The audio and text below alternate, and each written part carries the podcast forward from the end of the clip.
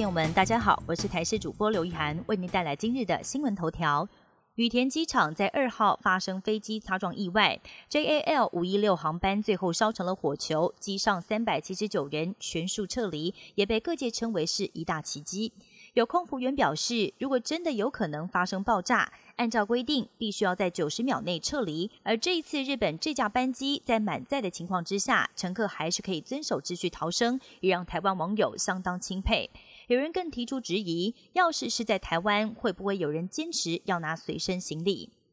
台铁公司在元旦挂牌成立，多款同仁的新制服也正式亮相。而其中，台北、台中、高雄、花莲等四个特等站站长试办新制服，采取台铁从来没有使用过的灰色系，却被网友说飘散北韩味。还有人后置了北韩领导人金正恩的合成图。根据了解，其实内部讨论，多数人都是强烈建议不要用，但最后仍然仓促力推试办上线。最受民众喜爱的中央银行生肖套币来了，龙年生肖套币销售数量为九万套，网络预购及临柜销售各配售四点五万套，每套销售金额新台币一千九百元。网络预购者每人最多可申购十套，临柜购买者每人每次限购两套。国际焦点：俄罗斯在二号增强军事行动力道，发射了九十九枚飞弹，其中有七十二枚遭到击落。乌克兰军方透露，俄罗斯在一天之内发射破纪录的十枚 Kh-47M2 匕首高超音速飞弹，全数遭到击落，也推测应该是美制爱国者防空系统再度建功。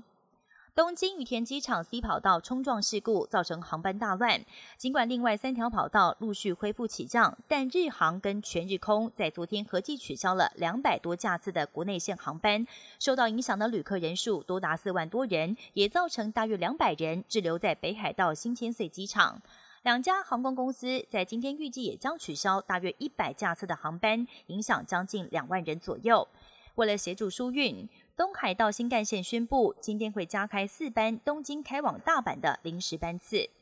日本石川县能登半岛在元旦爆发规模七点六强震，余震到现在还在不断发生，最大震度五强，罹难人数更是攀升到六十四人。石川跟新系等地三号预计降下单日五十毫米左右的大雨，当局呼吁民众严防山崩、土石流等灾情。石川县跟新系县目前仍然有三万五千户停电，富山县还有一万多户无水可用。以上新闻由台视新闻编辑播报，感谢您的收听。更多新闻内容，请锁定台视各界新闻以及台视新闻 YouTube 频道。